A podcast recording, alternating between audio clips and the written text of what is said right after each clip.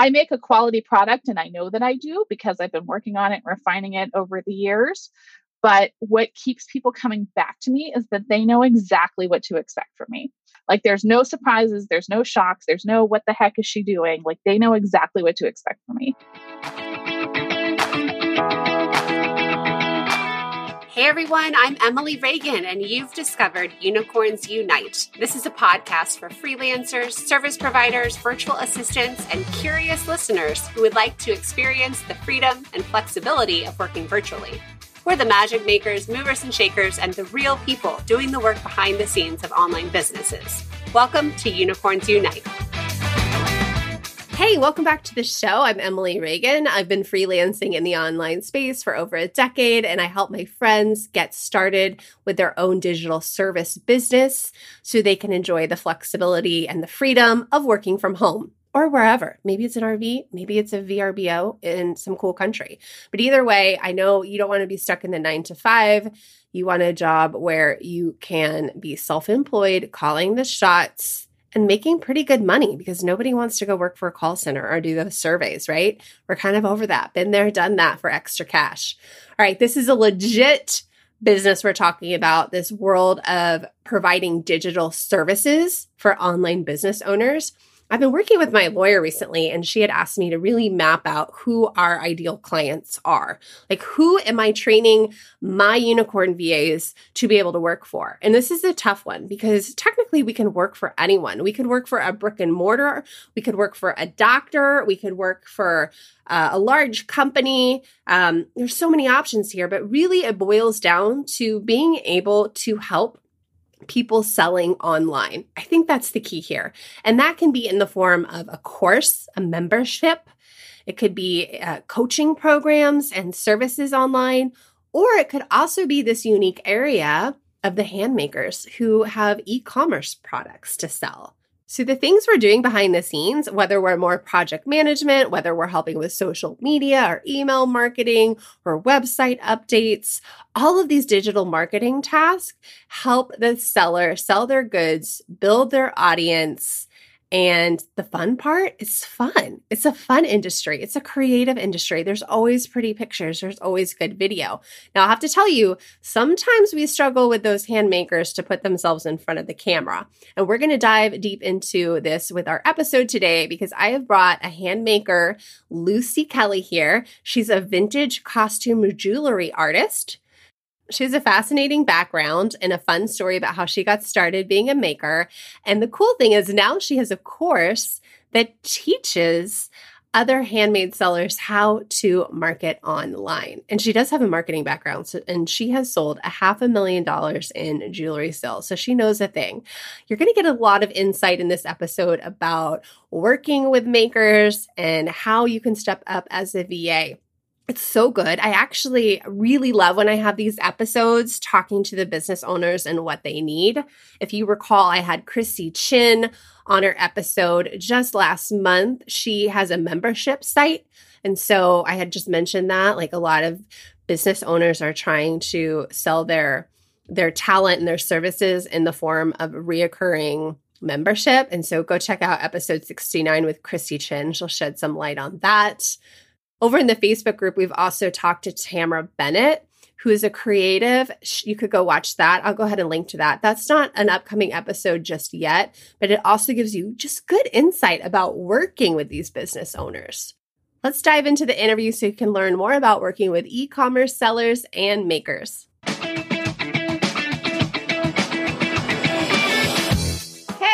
Hey, everyone. We are live today with my friend Lucy Kelly. Say hello. Hi. I am so excited to have you on the show. A, we are buds over in Momentum. Lucy is an entrepreneur, but she comes from the DIY world. She is a jewelry designer and she's a maker. And I really love that because I started off working with a lot of furniture painters and designers and DIYers. So I love to help business owners like you make money online with your talent. And you'd like to do the same thing. And you have since like grown a whole business plus the coaching business. So I would love you to tell everybody about how you started. Uh, paint us a picture of what your business is like. Where do you live? Like all the good stuff. Okay. Well, I got a lot. So thank you so much for having me, Emily. I really appreciate it. Uh, so I, I, I started out before this telling Emily I was going to get myself a nice clean background, but anybody here who's a maker or knows makers knows that like this is the real deal here. So I feel like I'm coming to you live and I'm coming to you real. Uh, so like Emily said, my name is Lucy Kelly. I am from Pittsburgh, Pennsylvania. I have had my jewelry business Belle Menili since 2010. And in 2019, I launched a course teaching handmade sellers how to bring their offline businesses online. So, a little bit about me, uh, my background story. I kind of took a long, winding road to get to where I am today. uh, It started out with I actually have my undergraduate degree in marketing from in 2002, and I graduated and thought that I was going to be doing awesome late 90s marketing stuff. But as anybody who is about my age knows, that didn't happen at that time. All of the big marketing jobs, all of that stuff really kind of came to a halt. All the marketing budgets stopped. So I graduated and I started selling copiers, which is about as close to selling your soul as you can get. Sucked as much as it sounds like it sucked. I made a lot of money and I hated it. Uh, so then I moved on to selling um, commercial insurance. I was a commercial insurance underwriter and that also it was okay. Actually i really like the company that i work for but i was constantly having this i'm not helping anybody i'm not doing anything for anybody.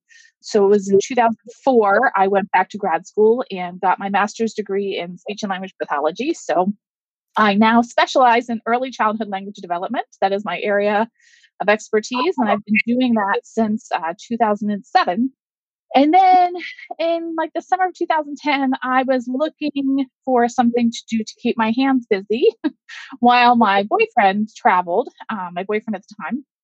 And uh, thought, well, I'll take some classes. I'll learn how to make jewelry. I'll learn how to knit. I'll learn how to sew, blah, blah, blah. Well, I was all but asked to leave the sewing class because I'm terrible at sewing. like, I'm not a sewist.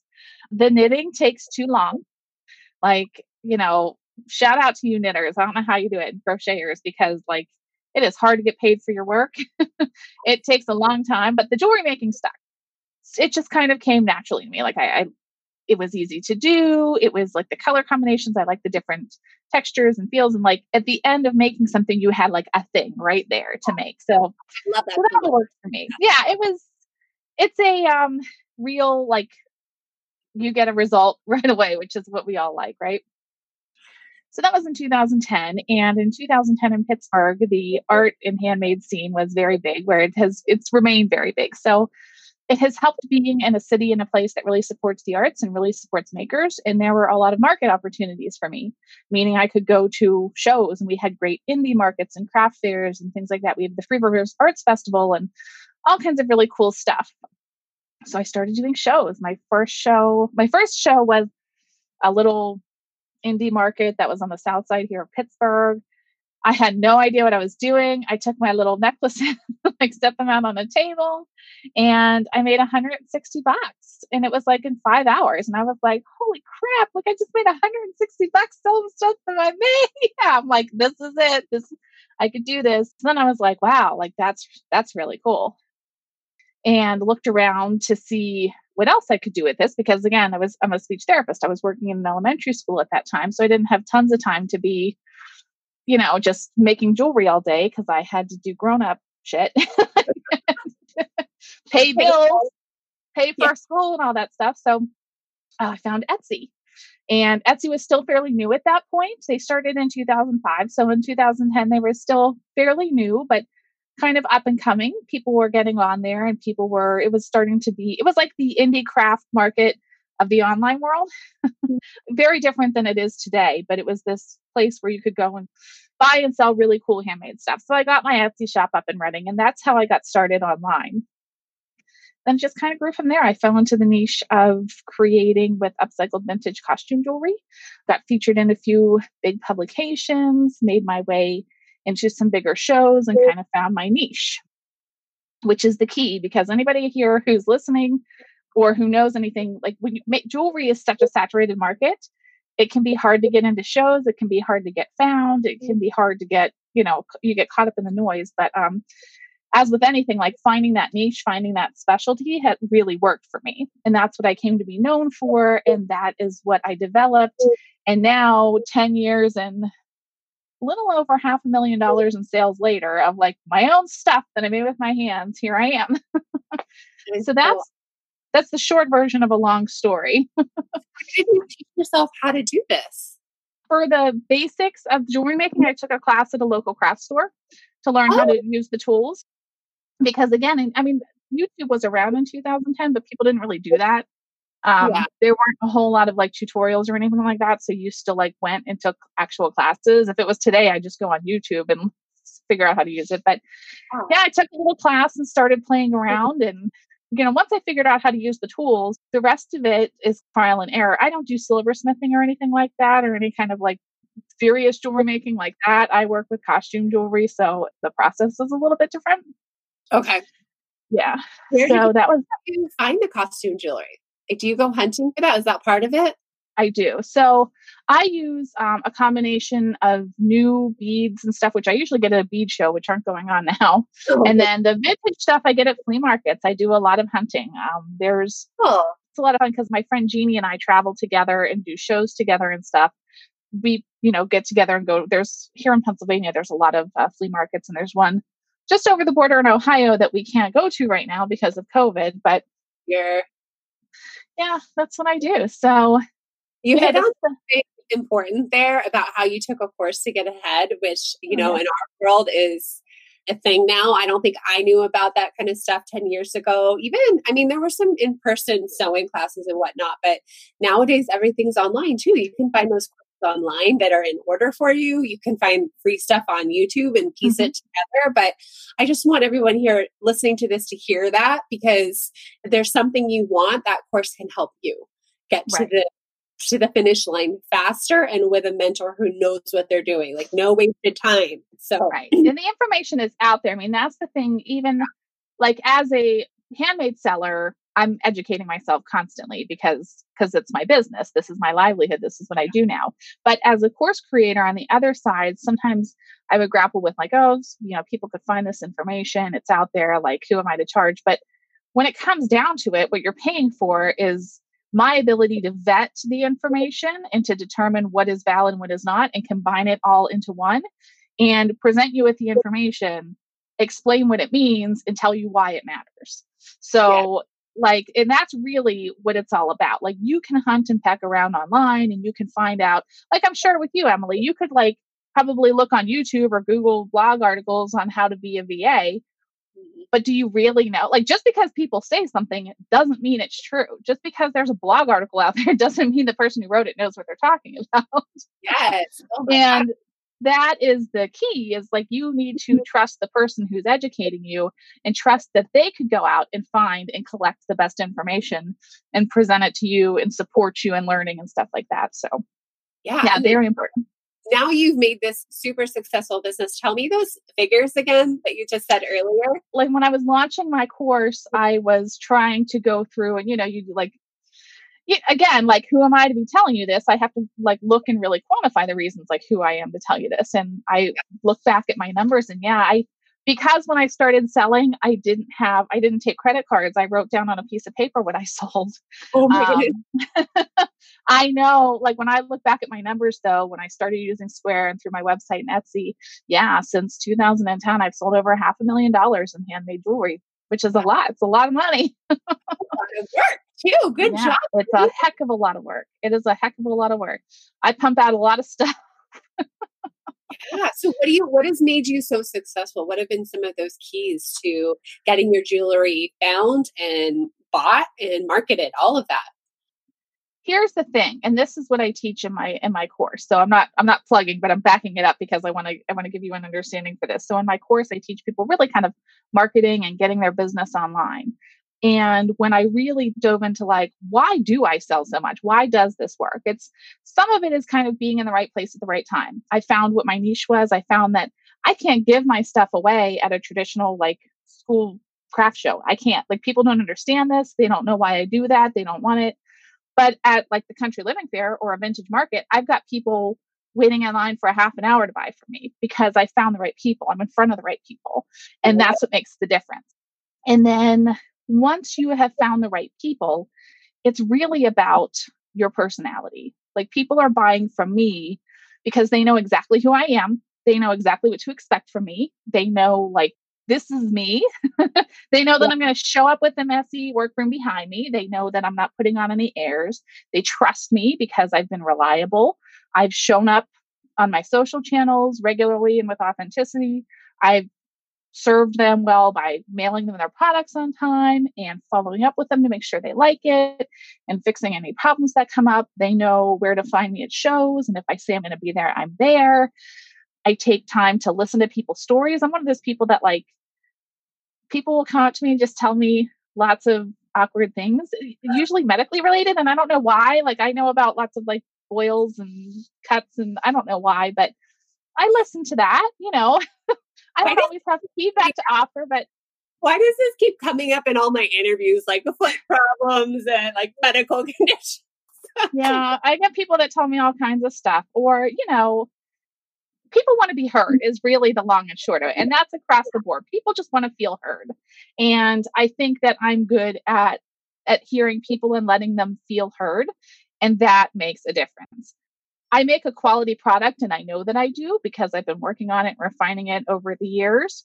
But what keeps people coming back to me is that they know exactly what to expect from me.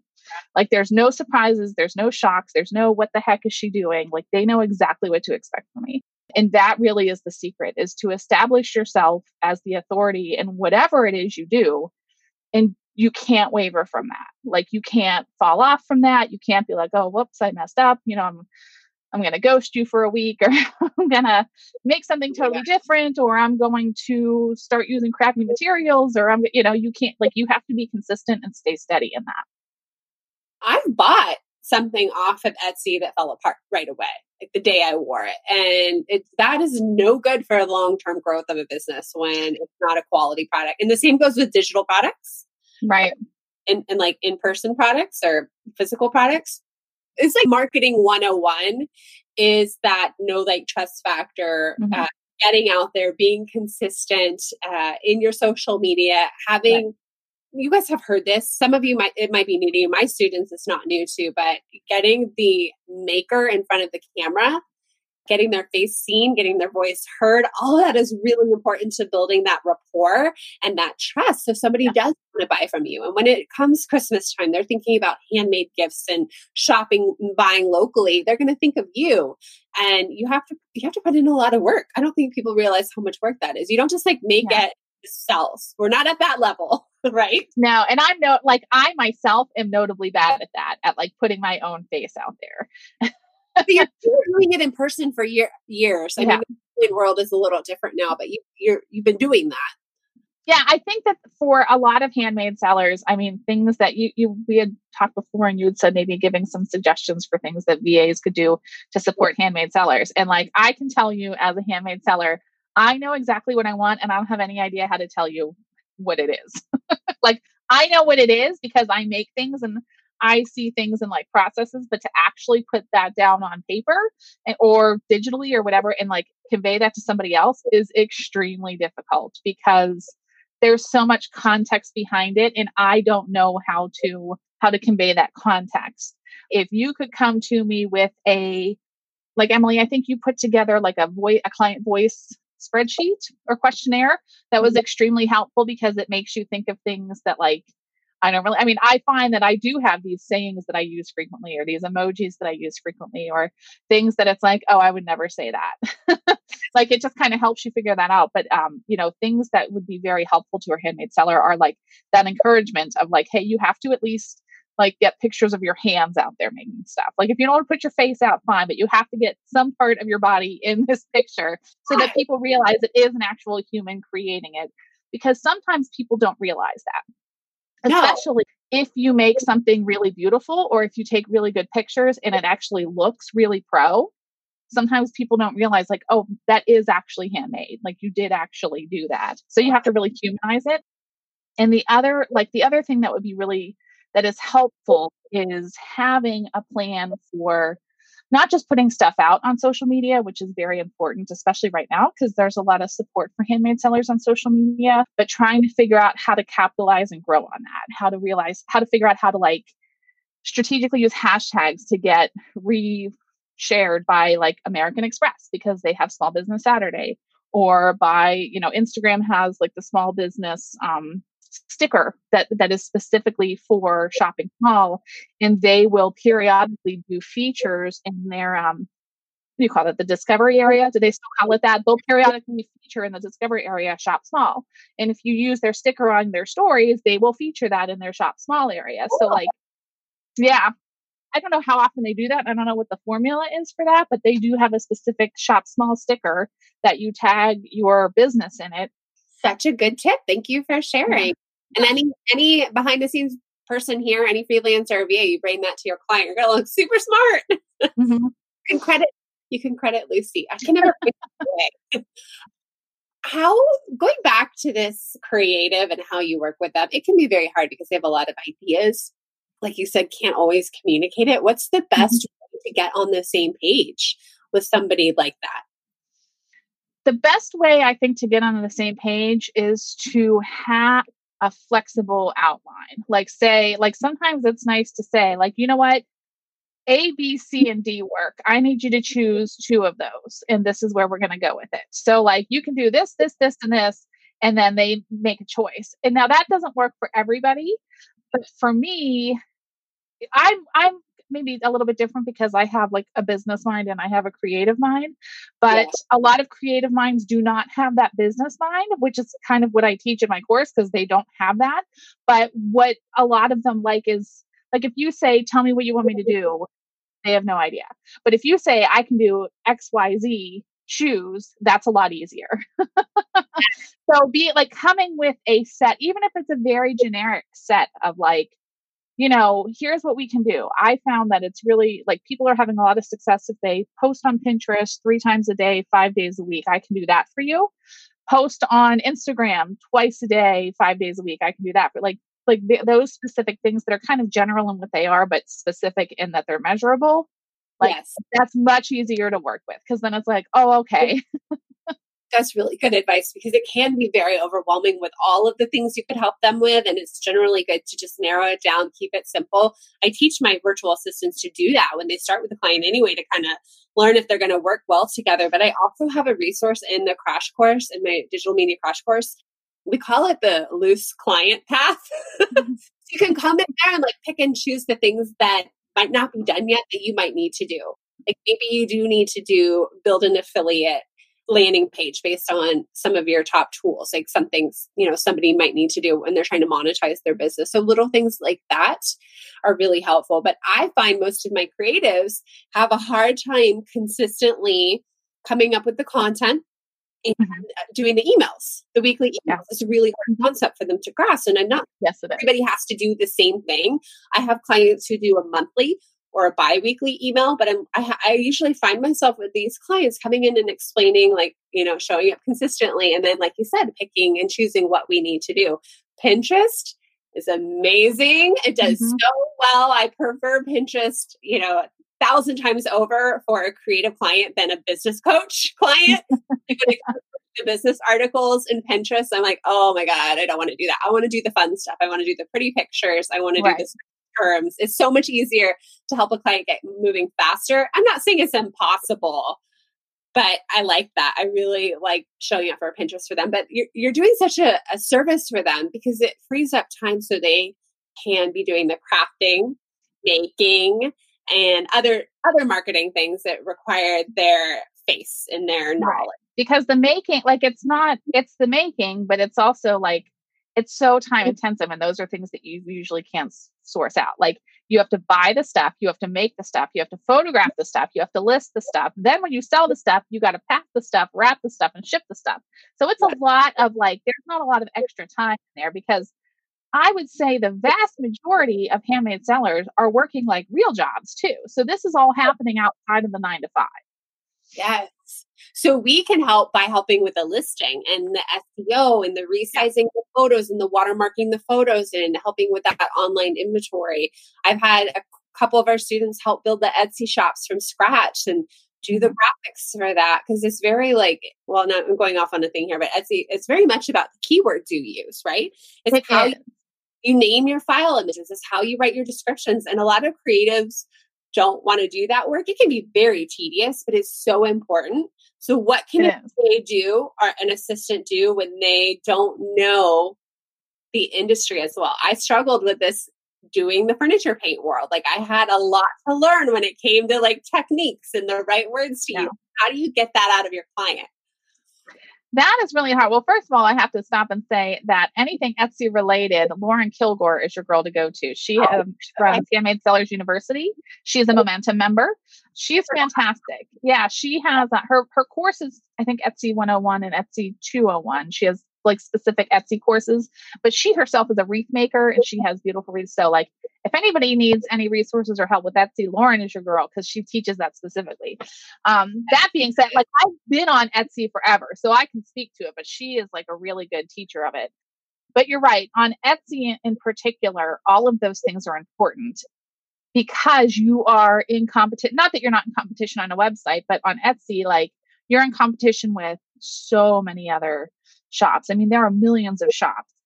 There is a website called eRank, and it's uh, E R A N K. And okay. it's a website that will help you kind of figure out how to optimize your site. It will give you a ranking of what percentage of shops, like, so I, my Belle Manili shop, even though I'm not super active in it, I am a top 1% Etsy seller, which means that I have sold more in my Etsy shop than 99% of Etsy shops. Now, I should qualify that by saying there's lots of people that open Etsy shops and never put anything in them. So that number might be a little bit skewed. But eRank is very helpful in suggesting keywords, suggesting long tail, like long tail and short tail keywords, suggesting like edits to your listing. It will tell you if you have misspelled words. It will tell you if your titles are confusing. It will suggest tags and keywords. So I would recommend anybody who's looking to get into that to use that website called eRank.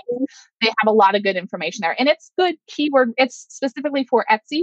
But okay. it's a great tool for searching keywords like in general. I sell on Shopify and on Etsy, and I like the keywords. The keywords are the keywords. Do you know what I mean? Like someone looking for my necklace, if they find it on Shopify or they find it on Etsy, their keyword search remains the same. Do you know what I mean? Yeah, no matter what. So that's a really good source. So if for in order to get like general help with the Etsy shop, I would strongly recommend looking into E-Rank.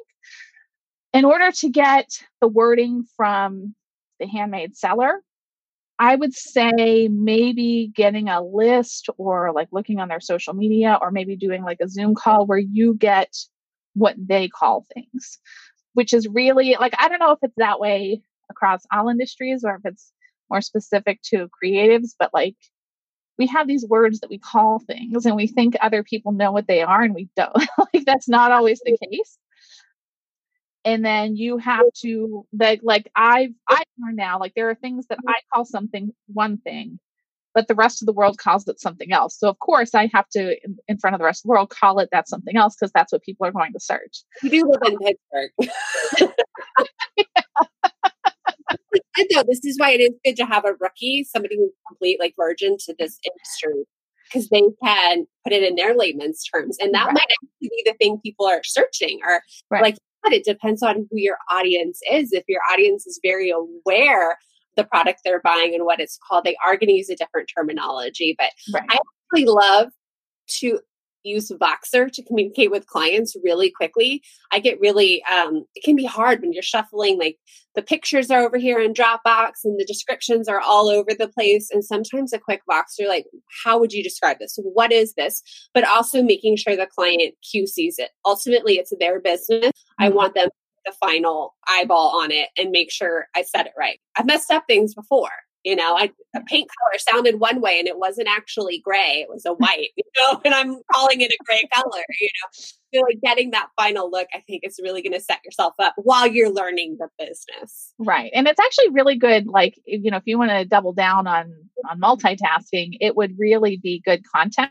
Um, what I used to do and what I still do is like I would post a picture on my social media and be like, if you wanted to find this, what would you call it? And people will comment. And sometimes they say things I'm like, where'd you come up with that? For me, sometimes it's a little odd because my people know me. So they would like give me some name that they know I would title it. And it's like, well, no, don't tell me what you think I'd call it. Tell me what you would search if you would find it. But that's a good, like, that's some good extra content to be putting out there. And it's good for building engagement because people love to tell you their opinions on everything. And then it gives you those words, it gives you that copy bank of words that, like, people might be searching for that you would never have dreamed someone would someone would use to describe your product. Your own copy bank and you have something like that? Mm-hmm. In a Google Doc. Okay. Sometimes we go yeah. to basics here just so people who are starting know what to do, but I do the same. I'll have it in a, I'll have like hashtag banks. I'll do copy banks all in a Google Doc too for, and then my clients can add to it. I can add to it. Anyone else from the team can add to it. Yeah. So it's really good there is a feature where you can sit, and I guess you can do it on Instagram too. I don't, for some reason, do it as much on there, but you can save something and I, you can create different folders. So like I save ads. I'm always, uh, you call it a swipe file and it, it sounds like you're stealing, but it's like I swipe ads, I swipe posts, I swipe, like if I like a picture, I'll swipe, you know, the design, like the style of the picture. So that feature is really nice because when you save something either on Facebook or on Instagram, you can go back later and kind of look at it all at once. And if you're feeling real fancy, you could probably like screenshot it and save it into Asana or something, you know, like create a file with them. Yeah. You could Evernote's good for that too. But yeah, I have a ton of different like bookmarks on Facebook and tabs and yeah. one's like podcasts, one's like insight, one is people complaining, you know, like stuff that will give me content. Yeah, so. I know. I know. Every now and again, we're probably in some of similar groups too. Yeah. Like when the train really goes off the rails, you're like, I don't want to do this. I don't want to do this. Never say that. And you say all those things. yeah. I like remind myself. And then to say going back to do it is important. Hey, let me just interrupt for a second and invite you to the How to Work on the Line Masterclass. I am teaching the five areas online business owners need to hire out right now. This is a free training. Just pick your day and time and attend and watch it when you get a chance. It's about an hour long. We're going to cover online business industry lingo, buzzwords, and the behind the scenes job positions you could be doing. We're also covering what you need to know to get hired online and stand out above the competition. Head over to emilyreaganpr.com. Link is in the show notes to sign up right now and get your learning on. And you're going to gain clarity and have your eyes open to the remote work possibilities. I'll see you there. Once again, emilyreaganpr.com slash masterclass. All right, back to the show. What have you been selling your jewelry on? What platforms have you been using? I use Shopify as my main selling platform now. Um, I do maintain and will always maintain my Etsy shop. Use it now more. I, I call it as a marketing tool. I have such a client base now that I know as soon as I list things like this, they'll sell. So for me, it's not worth putting that on Etsy because the fees are so much higher comparatively. The fees for Etsy aren't high, but compared to I know I'll list this on my site that I already pay for and it'll sell right away. I use Etsy for my products that I can remake. So I have like little earrings, a line of quote bracelets and things that goes on Etsy. And then in each listing in my Etsy shop, I have a link to my landing page for my email sign up. In my photo carousel, my second photo is always a graphic instructing people to look in the product description because anybody who here who has any experience with e-commerce knows that nobody reads the description. Nobody reads it. So you have to tell them to read it. As with everything you have to tell people exactly what to do. You have to direct them to read it. And then while you cannot hyperlink in an etsy description you can say copy and paste this link into your browser. You are allowed to link to a landing page. Like I can't link to bellmanili.com because they consider that fee avoidance, even if it's going to my email sign up. Oh, but oh, email service provider, I have you can create a landing page for your sign up form and you can just post it in there. Um, so that's what I do. That's what I use Etsy for mainly now because I want all of my sales coming over to my website. Number one, because it's less expensive for me. Number two, because it is more branded. BellManili.com is me and it's 100% me. Etsy is Etsy and I just rent a space there. So I'm doing like all of my efforts go into my Shopify website. I love that. That is really good business sense for you to do. And it's really good to diversify anyway and not count on one platform for all of your sales. So what you're doing to explain it in layman's terms for everyone else is using Etsy as a way for people to find you, mm-hmm. fall in love with you. And then we all know people on Etsy are always wanting custom everything, right? Mm-hmm. They do. I don't offer, cu- I actually stopped offering custom because I hate, hate doing custom work. But yes, Etsy's a great place. If you are selling custom work, Etsy's a great place to be for that. But then you can get their email, yeah. give them coupons, and direct them to your own site. And building that email list is what you're really trying to do because that's where you mm-hmm. get your repeat customers and you don't depend on Etsy or somebody taking the uh, extra effort to heart you, heart you, follow you. Like it just takes extra work. People go to Etsy to, sh- to search. So this is really smart. Every single creative out there, if you're listening, you need to have your own website. I know this is yeah. 2020. I still know people who don't do it, or if they're just getting started, or they think they can just do Facebook or just do Etsy, like work toward this goal of this setup that Lucy's talking about. You at least need to have your own domain name. Like you always have to have your own domain. For years, belmanili.com went to Etsy because you can point it wherever you want. At the very least, you have to have your own domain name. And please, please, please, I'm going to put this out because I struggle with this in my group with my students. Your name has to be the same everywhere. You can't be like Jane's sewing here and Jane's studio here and Jane's knitting here. Like it has to be the same name everywhere. And I run into this a lot with my students. Really? That they'll have like, oh, all the time, all the time. And it's like, you have no, br- if you don't have a name, I had someone that just emailed me and it took me a long time to sort through. I'm like, you have two businesses in eight names. so she said, is there brand confusion? I was like, yeah, there's brand confusion. You have two oh, businesses and eight names and you're, you're not, the things that you're making aren't that different. So like, if you want to build a brand, you have to pick a name, stick to it, and be that name everywhere. Yeah. and yeah. if the name's taken, you got to pick a different one. Yeah. Oh my gosh. What do you think about cheesy names? Do you have any opinions on that? 86 the cheese no cheesy name unless that is so your brand unless that is like wait like no like craft with a k no school with an sk like unless for some reason that is just like who you are yeah. There's no. reason because I mean, if that is like, if that's who you are and that's your brand, that's fine. But if you're building a business and you're building a brand, like, do you want someone to take you seriously or do you want them to think that you're selling stuff like a, like like my like a kid would make stuff and sell it like like you're you're a real business so you if you don't take yourself seriously like you can't expect other people to take you seriously and this may mm-hmm. sound a little bougie and i don't mean it to be and it's my personal opinion so take it for what it's worth just because i say it doesn't mean like like i said just because it's on the internet it doesn't mean it's true. You're not going to go mm-hmm. in better homes and gardens and find like Christie's craft room all with K's. Like you're just not, that doesn't happen for a reason. And it's not because the work isn't good, it's because that's not professional. Just so, like I'm going to send my kid to daycare that's kinder care with K's. Right.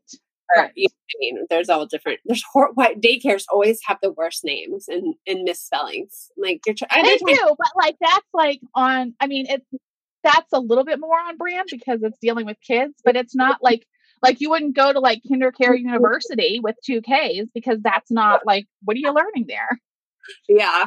I think it's all perception, which is and, and I know it sounds so snotty and I don't mean it to be, but the long and short of it is that's the way of the world. If you want to be viewed as a professional, you have to show up as a professional this is good advice because a lot of times we are the business buddy and the mentor and the therapist to our clients and mm-hmm. kind of talking through some of that or encouraging them to clean up their branding, be mm-hmm. smarter, be more professional. Like this is very relevant. And you would not believe, think you're getting hired to do I don't know, posting new listings and whatnot, edit photos, and next thing you know, like you're giving advice, and like you're helping mm-hmm. the owner like build a brand and reach more people and little things like this will come up and you know mm-hmm. if your spidey sense is off like something isn't quite right with how we're saying this or what this website looks like or what even what their name is like you know it might not be somebody you want to align with long term and it doesn't mean that your brand can't be fun. I mean, you and I, Emily, we have very similar aesthetics. Like our colors are very similar. Like it doesn't mean you can't be fun and funky, but yeah. like you can be fun and professional. So so I think that's very important. I think having your website is important. I think being professional in your naming is important. It just like you're establishing who you are and what you stand for. You establish the level of quality that you're going to put out there. So, how did you find yourself in this position giving advice to other handmakers? Like, what was the evolution with that? like I have a successful handmade business. Yeah, you do. So when you find someone, and, and I don't, you know, it's so awkward to say that, but it's the truth. And people see that and they ask, you know, they would ask me, well, how'd you do this? How'd you do that? And, you know, you over the years, over 10 plus years, you learn little things. You learn what to do, you learn what not to do, you learn what shows to go to and what not to go to. I pay attention to a lot of different things. I pay attention to other people's businesses. I mm-hmm. pay attention to pe- what people say, what people don't say, reactions, like and in all of that, you know, I take that in and I pull little bits here and there. So how I got to this place is I think people noticed the success. They noticed me selling. They noticed me doing these big shows. They noticed the sales. You know, I'll have people that will say, like, oh, I looked on your website and I watched things just ding, ding, ding, ding, ding, go, go, go. Like, how do you do that? And it's like, mm. well, it takes a long time unless you have some kind of like it would be very hard for it to happen right out of the gate. Like I can't think of any instance unless you were a celebrity or had some kind of major street cred, like that you could come right out of the gate with huge success. It's a long game and you have to build it up. Oh, so and so I had people that were coming to me that were asking for help with things like building their Facebook page, building their Instagram, material, marketing, email, all that kind of stuff. And it's like, well, I do know all those things. So hey, I should, I could probably teach those things because I don't have the time. I think the real tipping point, my friend came to me and asked me if I would be her business coach. And I said, no, I don't have time to. like, I will gladly help you, but no, I'm not going to be your business coach. And I had had this idea kind of rolling around in my head for a while. And it's like, all right, I'm going to, I'm going to make this course and I'm going to teach people like how to like take what you have at art and craft fairs and move it online. Um, because there's something so unique about the whole like in-person show experience yeah because you are building that relationship with people and you don't even realize it but like when mm. people show up and they see you sitting there and anybody who's ever sold at a show has at least once been asked did you make all this and it's like you know there's always an opening for a conversation and once people know that you've created something and once they know that there's like that little piece of you in there if yeah. they connect with you they connect with your work and that's how sales happen so, what I teach people to do is how to take that and do it online because it's not exactly the same process. It's very difficult because you're not face to face, you don't have that face to face interaction. And that is really how, like, when I put the program together, that was really how I got success with that out of the gate because I was able to convey that to my students and they were able to start to see success with it. So I started it in 2019. I first launched last January. And of course, I had no idea that COVID would happen and every art fair and craft show and vintage market across the country would be canceled. Interestingly, like a, a part of my, especially for my email marketing part, was billing your listed shows because these are the people they're like white hot leads. I mean, people that buy from you at a show, like there's no one better to be on your email list because they have already given you money, they have seen your face, they have like taken your stuff home. I mean, it doesn't get any better than that. And so many handmade sellers are, are missing out on that opportunity to get those people on their list. Yes. Oh, um, you know, how many times did I grab a business card and then lose it and right. then forget who that was? Right. Right. And that, like a big part of that that module in my course was teaching people yeah. you have to ask like every person who comes into your booth, every person that makes a purchase, invite them to join your email list.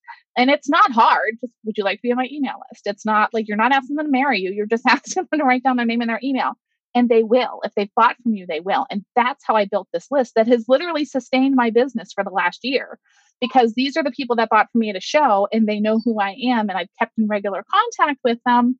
So they haven't forgotten me in my business. But again, like I had to kind of rejig my messaging because that wasn't possible. Like after April, it became clear that that wasn't going to be possible this year. Yeah. And at this point, like I'm not a scientist to take it from for what it's worth. I don't see shows coming back until next fall. Applications are up now, so handmade sellers are going to be applying for shows and things like that. They're going to get canceled. Um, yeah. At like major art fairs and festivals are starting to get canceled now. I'm seeing through March and April. So if you have clients that are handmade sellers and they are slacking on selling online, like you need to get them online because they're not going anywhere for for at least another five months. Oh my gosh, that's really good uh, advice right there. So I was curious how you did the evolution. Like some people I know, you know, they start working one on one or do some live group coaching, but you went all straight in with a course so people could watch it at their own their own time, right? And so mm-hmm. one of the reasons I brought you in is you did my bonus for the crash courses around, and I think it goes live today, which is why I was thrilled to have you this week. You shared part of your course with my students to help them do the back end of Shopify for yeah. handmade sellers. What's your big course called? My big course is called Get Online, Grow Online. And it is literally getting your business online and growing it online. These creatives are starting not knowing what we all know here in this Facebook group. You guys all have an edge. You're aware of what's happening, you see it, and then there's a lot of work to be had helping these sellers get online too. So, um, well, kudos to you for jumping on that. And plus, you you've been around. I love when people do have actually done the work and have had the success and then teach the course and then you're also still doing it you're still in your business like we have very business models like we're still doing the work and i just have like mad respect for that do you ever have people go through your course who do they usually have teams already or are they just starting out teams yeah do they have people working for them are they by themselves they're no they're by themselves uh, that hasn't even occurred to a lot of people. And I've made this suggestion for a few. Where I see a lot of people struggling is with listing. One of my students was, I don't know why, she decided she needed to list everything she's ever made all at once before she ever before she opened her website and i was like literally nobody knows that you have the site so like it really doesn't matter you can yeah. get your site out there you need to add stuff all the time like you can't just put it out there and be like here's my stuff you have to keep adding stuff all the time. So you're not helping yourself by like jamming it full and then not doing anything because that's not helpful. Like a mindset issue, like trying to get things perfect and kind of delay a little bit. Yeah. But I can see why people are, can be like that with their websites. I see that all the time. Like it needs to be like done before. Yeah. And I get, I get that. I understand mm-hmm. that, but you have to be like realistic. And I was like, listen, nobody in the world knows that you have this website. Like, you're not mm-hmm. going to open it up and get flooded with people. It's not a show where there's people standing outside the door. Nobody yeah. And that's like the marketing part. And that's where I see a lot of people, they're used to this model of I go and I set up at a show and I've got a line of 500 people at the door waiting to come in and shop. And then they come in and buy your stuff and that's it. And that's not how it works online. And then they get upset. I put all this work into my website and nobody came. And it's like, well, there's this other piece called marketing that you have to do. I see that all the time. Oh my mm. God. It's a real yeah. thing. It's a real syndrome. It is. It is. And I think really, especially with people who are used to doing in-person events, because that is how it works in an event. I know, like I do Country Living Magazine has a has a big fair in a few places every year. And I they didn't have it this year, but I do that show. And I know come 10 o'clock on Friday morning at Country Living, I'm going to be swamped and I'm going to sell like at least half of what's in my booth, and my booth is packed full. And I understand if I put all that stuff online, the same thing does not happen. and I think people don't they they miss that. It's like, well, I did all this work, I put all these pictures up, I did all this stuff, nothing happened. And it's like, well, because you you know you went and built an island and sat on your island with your stuff. You need to you need to bring people in. It's different than on a show. So Carrie wants to know is there anywhere else that you would recommend for our clients that they sell their physical products besides Etsy? I mean, you said Shopify. Do you have any other suggestions? I mean, Shopify is just a platform. There's like Shopify and Wix and Squarespace and things like that. Those are all your own standalone website. If yeah. they don't want to add their own website, they're going to have a hard time building their brand because your website, like that's your brand. There are some people that sell on Amazon handmade. It's not my favorite. If you read the fine print on Amazon Handmade, you'll see that you are actually giving them design rights to your design. So once you put it on there, if you get something that's selling like crazy, they have every right to copy it and sell it as their own. Um, I'm not saying they will, but they could. Whoa, and Etsy doesn't do that. That's big. Mm-hmm. Yeah, oh and nobody reads the fine. Like I said, I pay attention to details, and that was in the fine print from yeah it is they can copy it. Now i don't know if they've ever actually done it but they reserve the right to. Yeah that's still mm-hmm. scary and that still communicates a lot what we talked about already is why you own your own site right, right. you get to control it no one's going to shut you down you can post no. what you want. And shopify right. just to clarify to everybody you can have like your site built on shopify. You could have a shopify plugin to like help you sell things. Like there are different e-commerce tools out there. Shopify is not the only one. It is definitely a favorite. I feel like it's pretty user friendly, right? It is. I mean, Shopify is so like the, the main difference is Etsy is a marketplace. Etsy, Amazon, eBay, it's a marketplace. It's like a mall. you are just kind of renting a small space there. So they really control everything. Everything looks the same. The shops look the same. A Shopify site, a Wix site, a Squarespace site, those are like building a brick and mortar store. I should say it is, you're still using someone else's platform. So you can't like, there are a few things that you mm-hmm. could do that would get you booted off of there. And I can't imagine anybody doing those things. They have a very specific list, but like human trafficking, drugs, guns, like like there's a very specific list of super illegal things that not only will get you kicked off of there, but will probably put you in jail. But it's not like the only way that you 100% own it outright is if you do a raw build of your own website. Even then, you're not allowed to do that illegal stuff. But like Shopify is giving you this platform that allows you to really be in control of your content and be in control of your listings. It is very user friendly their customer service is really the for me the main differentiator between all those other platforms because they have 24/7 chat and phone support if you're in the US and like they will get into your shop and help you and, and help you figure it out which to me was really key because I've spent many many many hours on chat with with Shopify figuring things out. I know what that's like. That is how I built my business. Yeah. Oh, like, really? Just figuring stuff out and you don't always have like the best tools. I that's one reason I like Kajabi. They will always be yeah. in the chat. I yeah. mean, I don't always get the answers I want. Right.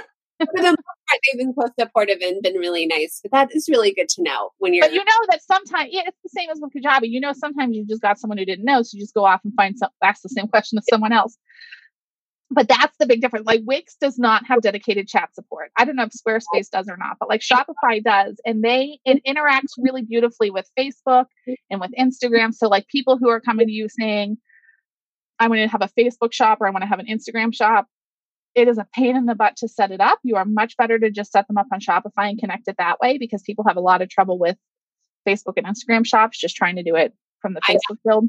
I was just going to ask you about that and bring that up, what you thought about the social shopping, because it's changed yeah. from what mm-hmm. was even last year.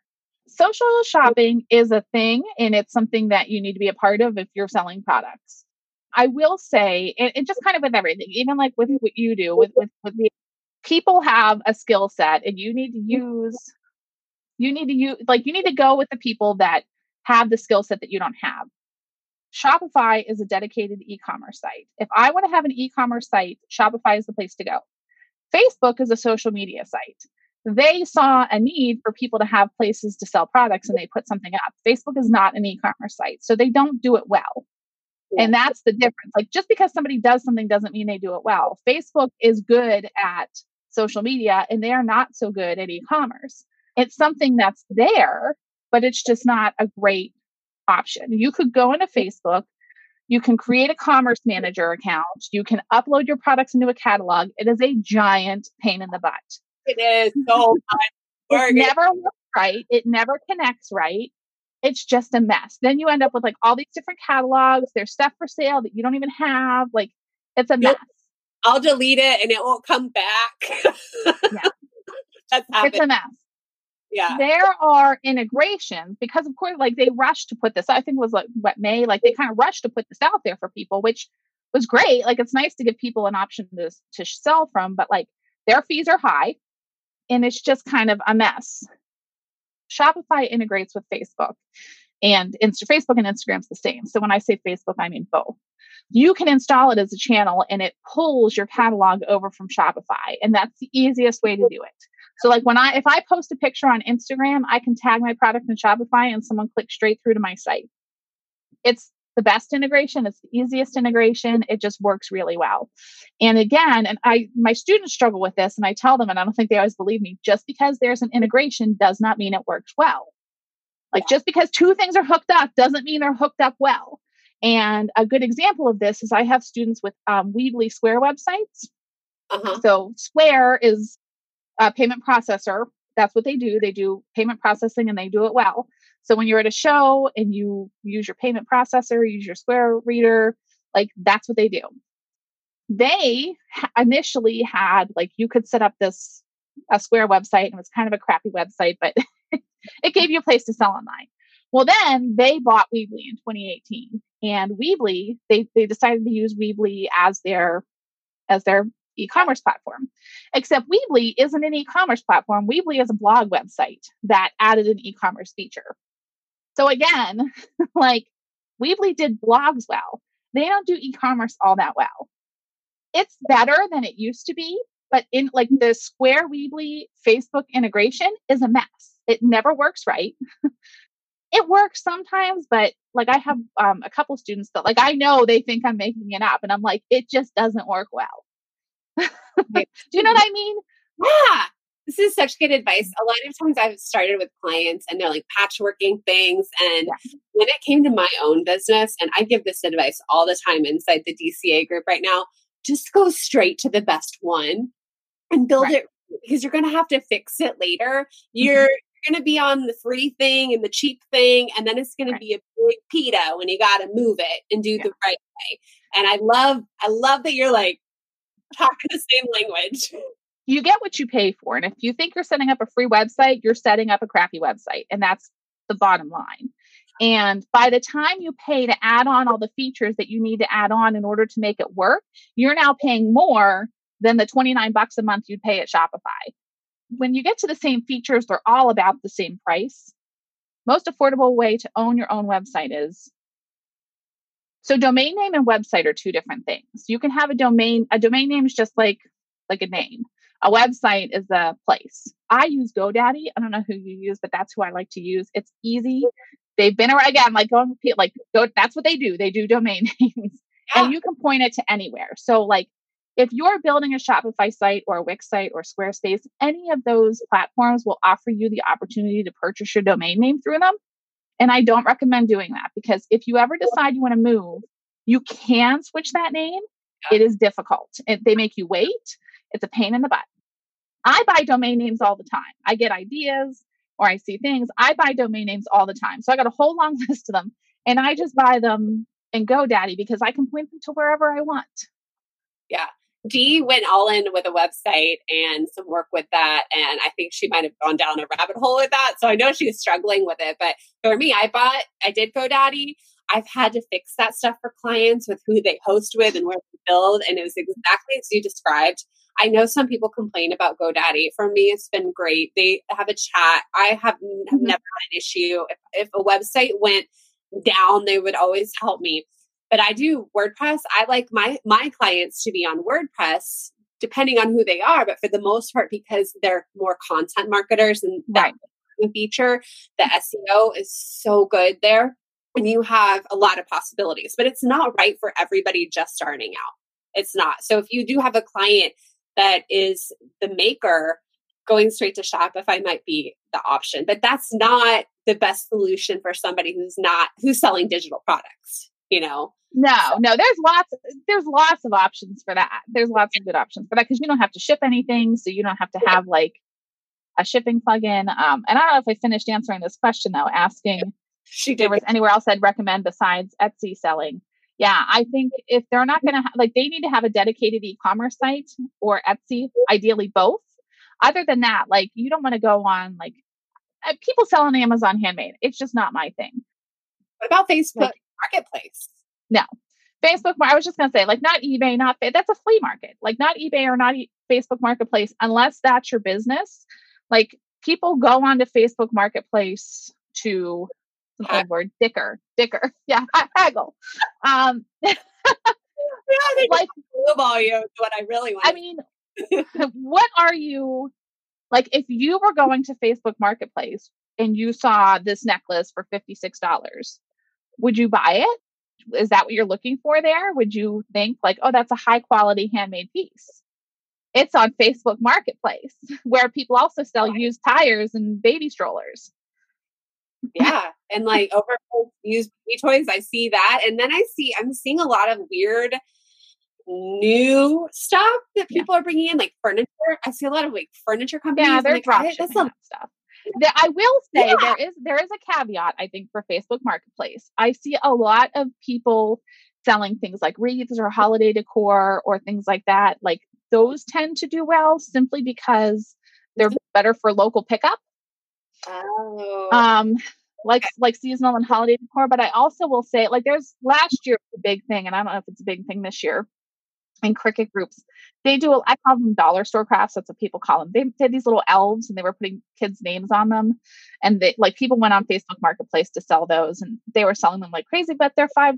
So is it really worth your effort to, to be, yeah, to be like doing something like that for like not only to, to only make $5, but like to get hassled about it? I may have told you this, but I don't know if my world really knows. I had an Etsy shop for a while. When I first started staying at home, I taught myself to sew because, like you, I, I, needed something to do and I needed something tangible. And I was doing baby slings, and then I realized I don't want to be liable for babies falling out. And I started sewing hooded towels, and I did really well with that. It was hard.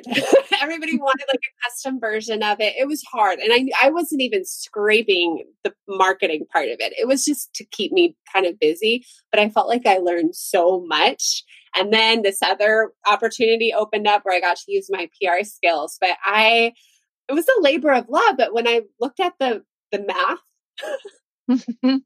how like materials and I mean, I was probably making like two dollars an hour. Right. Handmade. T- oh God, pricing is like the biggest thing. Yeah. If you want, if you want to take a note, I feel like I'm all over the place. If you want to take a note, make sure your people are pricing their stuff for profit and not for cash flow. Because if if so, I, there was someone in a group the other day selling gorgeous Native American style jewelry out of like turquoise and coral, and she had this necklace and it was twenty dollars, and I was like, like I actually was like. You know, you put twenty dollars. Like I thought it was two hundred, and I'm like, you only put twenty dollars on this, and she's like, yeah, I sell at craft shows, and I was like, get that out of here. Like she had to have spent more than twenty dollars on the beads alone. Oh my but, god! Something that handmade sellers in particular really struggle with and simply don't understand is that making cash is not the same as making profit. Just because I give someone this necklace and they give me $20 does not mean I have earned $20. Like it's such an awful thing. And they think, even like it shows, they think, well, if I lower my price, more people will buy. But if you don't have anyone seeing your stuff, then lowering your price doesn't matter. No, and it starts to attract a different crowd too. Mm-hmm. Oh it does. It does. But I'll have people that'll say, well, you know, I lowered my price on my website. You know, my stuff was, you know, $40 and I lowered it to 30 because nobody was buying. And it's like, okay, was anybody looking? Well, no. Okay, so now you have cheaper stuff that nobody's looking at. Like yeah. the problem wasn't the pricing, the problem was the marketing. The problem was you weren't getting people to your website. If you're getting people to your website and they're adding it to the cart and they're not buying it, that might be a pricing problem. But yeah. if you're getting if you're not getting people to your website, then why how could the price possibly matter? Nobody has seen the price. Yeah. But people uh, just they just want to immediately i mean we do it in our world as freelancers immediately discount our services and devalue it. Oh my gosh i was in a facebook group that we're both part of and somebody was asking for a designer and i started to write a comment and i just deleted it and walked away but somebody wanted an entire ebook of like hundreds of pages designed in Canva, which is not, you know, easy to duplicate designs and it's no InDesign. And some and I know she had talked to a couple of my people and didn't like the pricing. And then I saw one lady in a group say, I'll do it for $65. And I was like mortified. I'm like, you know, that's probably like 20 hours of work. Like, you don't even know what, A, you don't even really know what you're getting into. Like, you're hearing what you want to hear. But anyway, I, like I love that coaching on that because I have to tell my people that too. You've got to up your rates. Like you know, yeah, but then you get a sixty-five dollar product. You know, like she's gonna get a sixty-five dollar yeah, well, product too. And we both know she's not gonna be happy. yeah, I'll tell yeah, you later. setting expectations. Yeah, I'm, I'm curious to know. Setting expectations is important.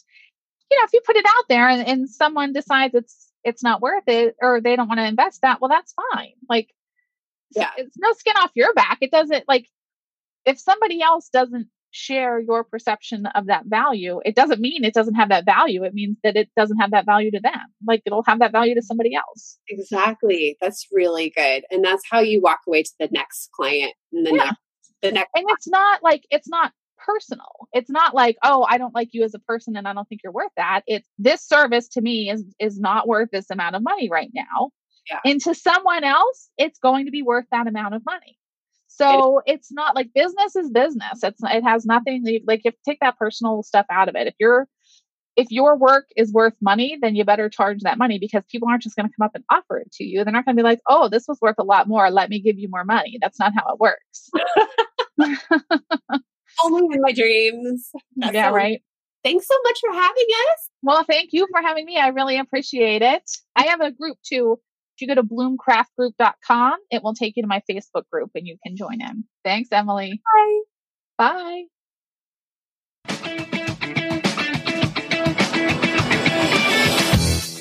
Well, that's a wrap. Lucy is just a gem. I love having her in my world. And guess what? She has a bonus training in my digital media VA crash course covering everything you need to know to help the sellers with Shopify. This is like the best bonus on the planet. So if you sign up to take the crash course, if you're one of my students listening, definitely, definitely dive in. I'm just so flattered that she offered to do this bonus for us. It is such a good compliment for those of us who are working with the handmakers and we just need a little bit of help with Shopify. Shopify can be pretty daunting. If you haven't signed up for my How to Work Online Masterclass, it's absolutely free and you're going to learn the five areas that online business owners like Lucy are hiring. And yes, we talk about e-commerce. The link to sign up is in the show notes. Sign up, pick your date, and watch it when you get a chance. You're going to learn how to make yourself marketable, what skills you need to know. And we talk about other things about starting your freelance business. So it's about an hour. It's really good. I actually teach in there things you need to know to get started. And then I do tell you about my signature program, the Digital Media VA Crash Course. So I can't thank you enough for joining us here today. I encourage you to connect with Lucy. Sometimes she runs these social media posting challenges. So if you follow her, you can be a part of the next one, especially if you have clients in this world already or you just want to learn. Connect with her Instagram, Facebook, and all of the good stuff. All right, tune in next week. We're going to be talking to the OG VA who paid off $64,000 in debt without becoming a stripper by offering digital marketing services. More on that next week. I'll see you then. You're ready to learn the digital marketing and social media skills that will get you hired online, head over to vacrashcourse.com where you can learn about my five week program, the Digital Media VA Crash Course. Small business owners and solopreneurs want to hire someone who gets it and who can help them implement just about everything. They're looking for a magical assistant who does it all. With my comprehensive training, you can get your foot in the door and become a unicorn. Check out vacrashcourse.com.